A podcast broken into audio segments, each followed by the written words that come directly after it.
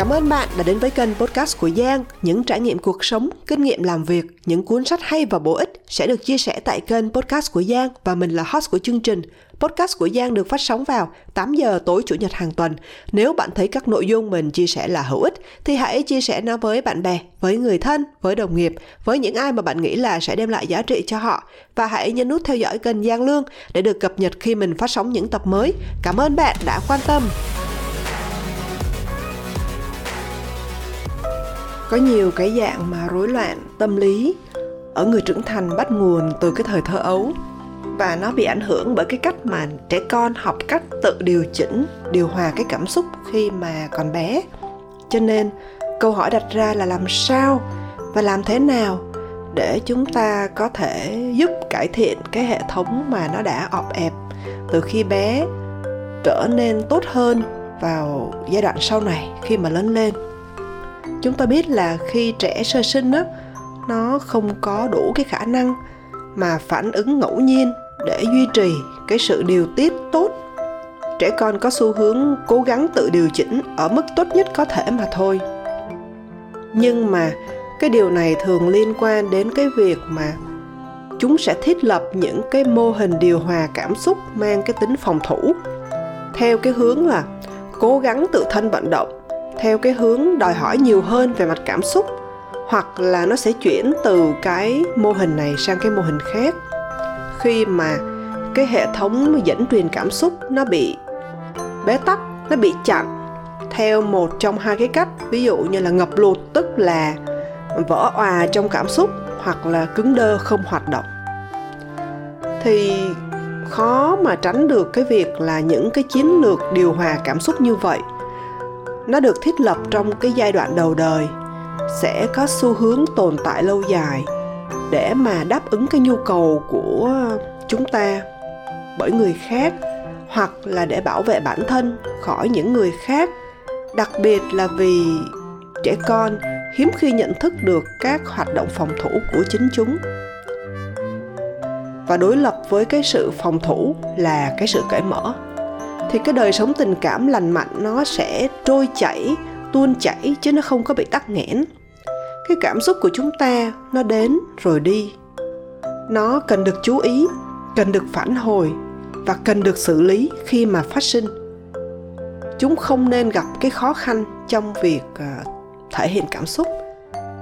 Mỗi cá nhân có khả năng mà điều tiết tốt điều hòa cảm xúc tốt thì cũng có khả năng phối hợp cái trạng thái của mình với người khác để có thể mà điều chỉnh tâm trạng và nhu cầu của họ và có thể đưa ra cái yêu cầu của riêng mình cho người khác. Cái điều quan trọng là nó có một cái dòng chảy cảm xúc liên tục ở đây, không chỉ là ở bên trong cá nhân của một người, mà còn giữa cá nhân người đó với lại những người khác xung quanh họ. Thì khi đó nó mới có được cái sự liên hệ về mặt cảm xúc. Cái điều này là cái điều cực kỳ quan trọng trong cái cách mà chúng ta giao tiếp hàng ngày. Tại vì ngôn ngữ giao tiếp nó không chỉ đơn thuần là ngôn ngữ lời nói, ngôn ngữ hình thể mà quan trọng hơn, đó còn có cả cái sự giao tiếp về cảm xúc. Và cái điều này thì nó rất khác với cái mô hình phân tâm học truyền thống, vốn cho rằng cái sức khỏe cảm xúc là cái khả năng kiểm soát và làm chủ những cái ham muốn tình dục và hung hăng, nguyên thủy. Như kiểu suy nghĩ của Freud nảy sinh trong cái mô hình khai sáng enlightenment đó, là ông muốn nhằm đạt được cái khả năng làm chủ tự nhiên và áp dụng cái lối suy nghĩ tương tự vào cái đời sống tình cảm cá nhân. Nhưng mà cái cách tiếp cận như vậy lại xem con người là một cái đơn vị biệt lập chịu trách nhiệm vận dụng cái sức mạnh ý chí để đối mặt với cái sức mạnh của bản chất tự nhiên ở đây là con người. Nó không có thừa nhận cá nhân là sản phẩm của cái sự tương tác với người khác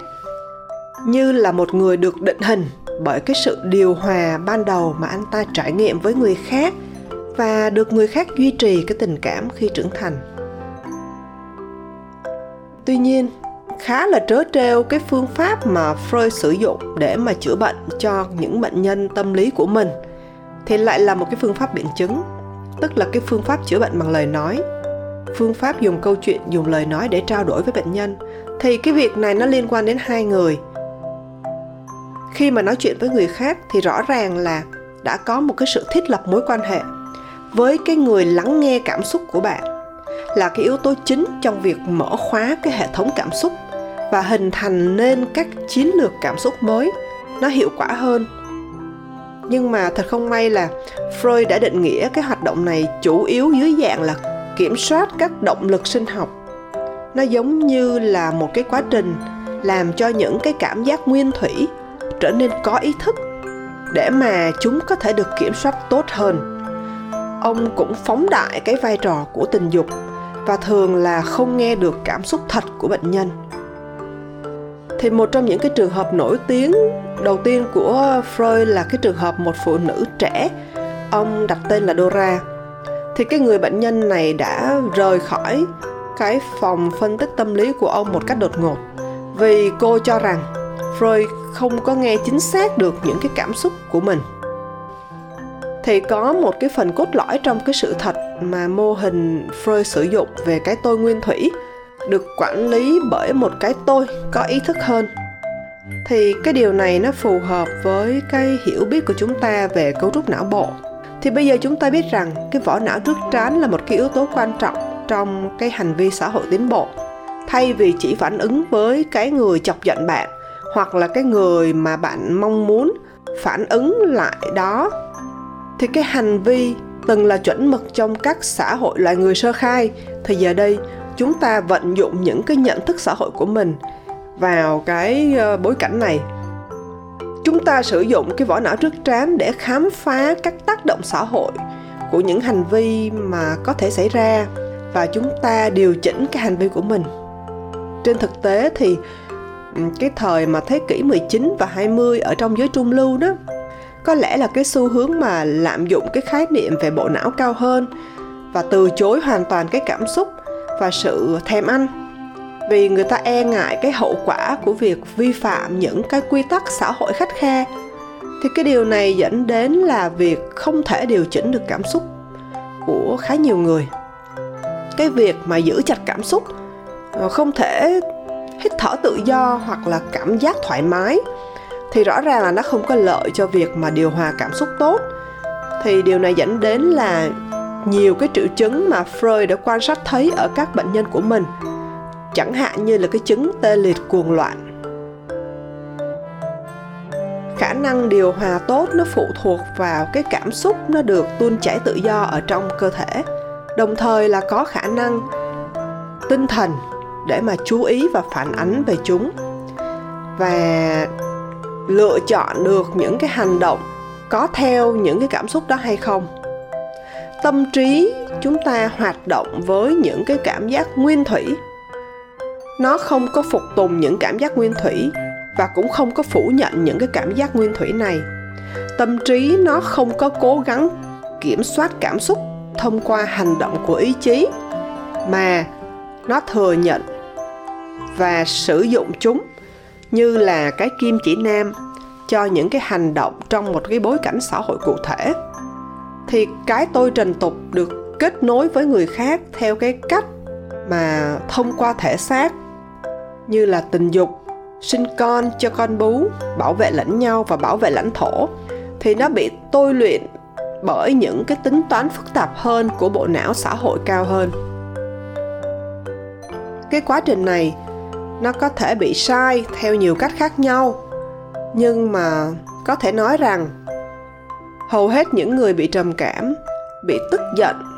theo kiểu chống đối xã hội hoặc là chán ăn bị sang chấn nghiện rượu hoặc là bị quấy rối và luôn thấy bất an thì họ đều không thể chấp nhận cái cảm xúc của họ cũng như không thể quản lý tốt được chúng trong cái mối quan hệ với những người khác. Mối quan hệ của họ với những người khác á, thường là cái nguồn gốc của nỗi đau hơn là cái nguồn gốc để xác nhận và điều hòa cảm xúc thì cơ sở của những cái khó khăn về mặt cảm xúc này thường là các khuôn mẫu điều hòa vốn dĩ được thiết lập vào cái giai đoạn đầu của cuộc đời. Khi mà họ còn bé, những cái mô hình, những cái khuôn mẫu này nó được xuất hiện bởi vì đối với cái cá nhân đó, đây là cái cách tốt nhất giúp cho họ tồn tại được trong cái mối quan hệ khi mà còn bé với cha mẹ hoặc là người chăm sóc và gặp khó khăn, những người này cũng gặp khó khăn về cái việc điều hòa cảm xúc. Nhưng mà chính những cái điều này lại trở thành một cái khiếm khuyết khi mà đứa trẻ bắt đầu quan hệ với thế giới bên ngoài. Ờ, có mối quan hệ với người khác bên ngoài gia đình. Thì một đứa trẻ nó sẽ trở nên quá là tự túc, tự thân vận động sẽ sử dụng những cái kiểu, những cái phong cách gắn bó mà tự thân vận động đó trong cái mối quan hệ sau này. Nơi mà nó có thể không mang lại cái lợi ích tốt cho trẻ. Và một đứa trẻ có thói quen thu hút sự chú ý của cha mẹ bằng những cái cơn giận dữ hay là khóc lóc nước mắt thì sẽ thấy rằng những người khác không có đáp ứng theo cái cách tương tự như vậy.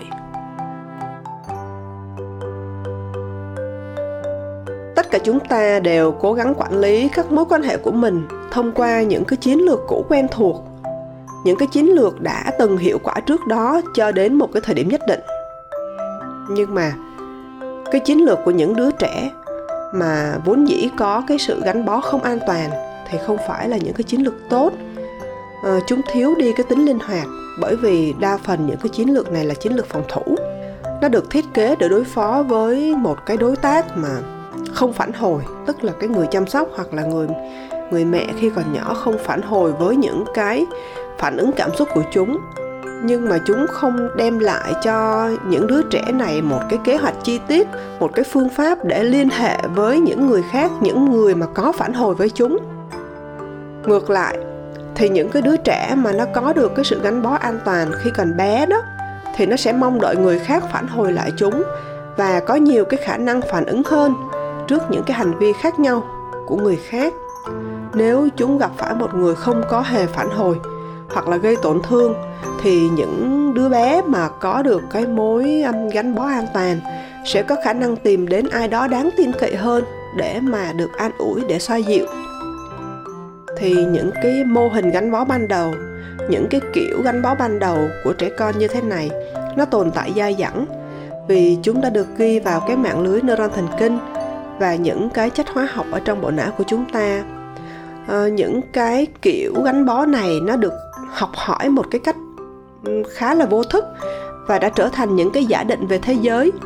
mà cái bản thân có ý thức hơn xuất hiện trong cái thời thơ ấu khó có thể nhận thức được. Và chúng trở thành những cái thói quen cảm xúc của chúng ta được coi là cái thói quen cơ thể giống như là đánh răng vào buổi sáng à, xì mũi vào khăn giấy hoặc là đi ngủ vào một cái giờ nhất định. Những cái thói quen cảm xúc này nó cũng được duy trì bởi cái chất hóa học ở bên trong chúng ta. Khi mà cơ thể đứa trẻ trở nên quen thuộc với một cái mức độ cụ thể của các chất dẫn truyền thần kinh và cái học môn gây căng thẳng thì khiến chúng cảm thấy là bình thường. Và sau đó cơ thể cố gắng duy trì cái mức độ này ngay cả khi là nó quá thấp tức là ngay cả khi cái học môn căng thẳng này nó quá thấp, quá cao, hoặc là mất cân bằng với các học môn thần kinh khác theo một cái cách nào đó, thì nếu cái phản ứng căng thẳng mà bị ảnh hưởng, hoặc là vỏ não trước trán nó bị suy yếu do những cái trải nghiệm sớm ở giai đoạn đầu đời, thì cái cá nhân đó sẽ bị suy giảm cái khả năng sinh lý để đáp ứng với những cái tình huống cảm xúc mà đầy thử thách trong cuộc sống sau này. Một câu hỏi đặt ra là, liệu rằng chúng ta có thể thay đổi được bộ não của mình hay không thì cái lập trình sinh học cơ bản này nó có xu hướng ổn định một khi nó đã được thiết lập cái cách mà chúng ta điều chỉnh bản thân khi còn bé có thể tiếp tục ảnh hưởng đến cái khả năng quản lý bản thân khi trưởng thành Điều này dựa theo cái nghiên cứu của Mosiana và Cộng sự năm 2014. Thế thì liệu có thể thay đổi được không? Cho đến nay thì có rất ít những cái nghiên cứu đáng kể về quá trình xây dựng lại bộ não cảm xúc của bạn ở tuổi trưởng thành. Tuy nhiên, vì não nó có tính linh hoạt và cái tính linh hoạt này khá là đáng kể và những cái kết nối mới những cái kết nối dẫn truyền thần kinh mới vẫn tiếp tục được tạo ra cho nên là có khả năng một số thay đổi là có thể và một cái nguồn tin tốt đã phát hiện ra rằng những cái thay đổi ờ, biểu sinh epigenetic là có thể đảo ngược được à, bằng chứng cho thấy rằng khi mà các điều kiện xã hội hoặc là chế độ ăn uống thay đổi ngay cả các tế bào trưởng thành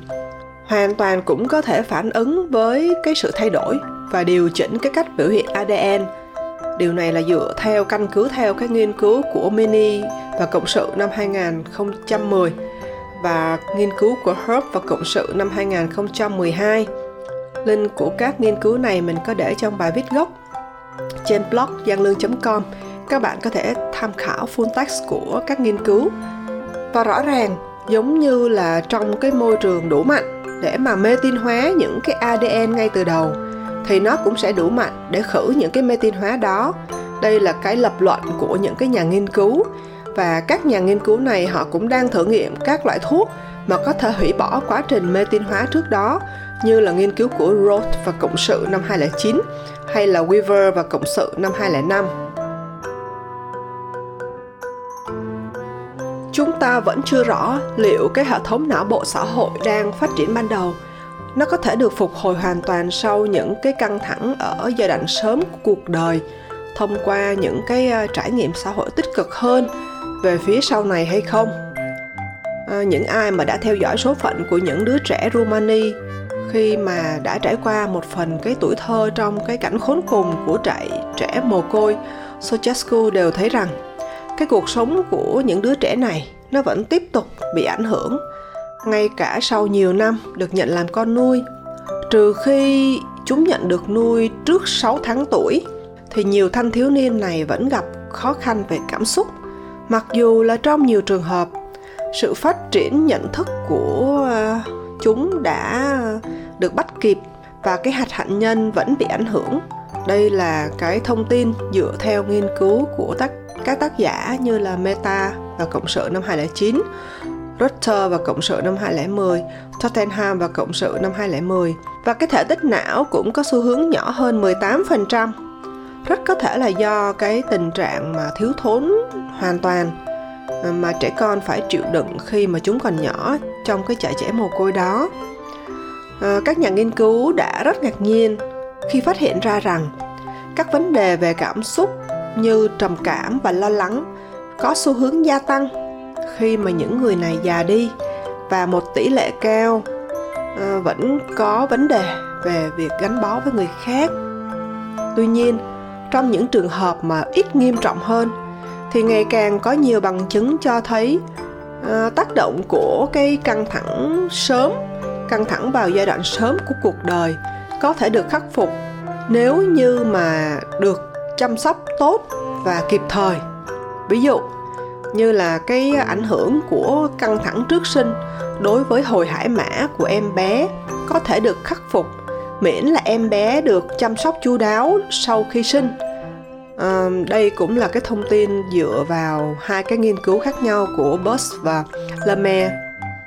và như chúng ta đã thấy là ngay cả những đứa trẻ mang cái gen mà nhiều rủi ro cái gen mà có nguy cơ cao về khả năng tiếp cận serotonin bị giảm sút cũng là những cái đứa trẻ phản ứng nhanh nhất và có khả năng thay đổi theo hướng tích cực nhất khi mà có sự hỗ trợ xã hội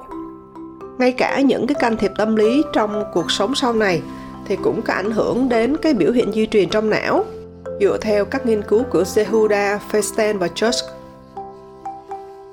Nhưng mà khi mình xem xét cụ thể hơn vào các khu vực cụ thể của não liên quan đến cái việc xử lý cảm xúc thì liệu tất cả chúng đều có thể thay đổi như nhau không ví dụ như là cái điểm khởi phát của các hệ thống dẫn truyền thần kinh khác nhau ờ, liệu có thể được thiết lập lại sau này hay không thì cái quá trình tổng hợp serotonin trong não,